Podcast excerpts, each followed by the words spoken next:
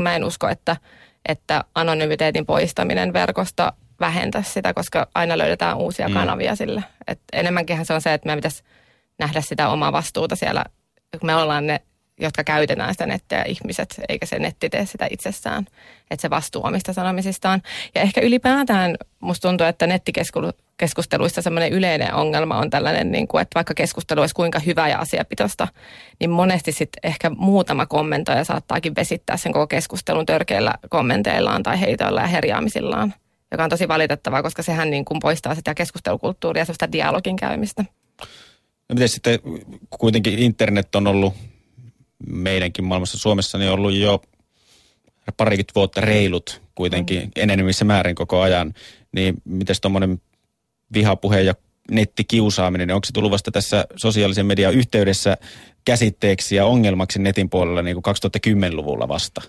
Onko se, ollut, onko se aikaisemminkin ollut läsnä? Musta tuntuu, että ylipäätään kun puhutaan kiusaaminen ja vihapuhe ilman nyt sitä nettisanaa siinä edessä, niin nehän on ollut aina läsnä ja vihapuhe, se vähän muuttaa meillä niin kuin muotaan tai sanat tulee uusina meidän yhteiskunta ylipäätään keskusteluun. Mutta se, että, että totta kai niin kuin netti on tuonut omat ilmiönsä ja netti elää koko ajan eteenpäin ja eteenpäin, niin se tuo aina uusia ilmiöitä ja erilaisia muotoja näille kiusaamiselle tai vihapuheelle.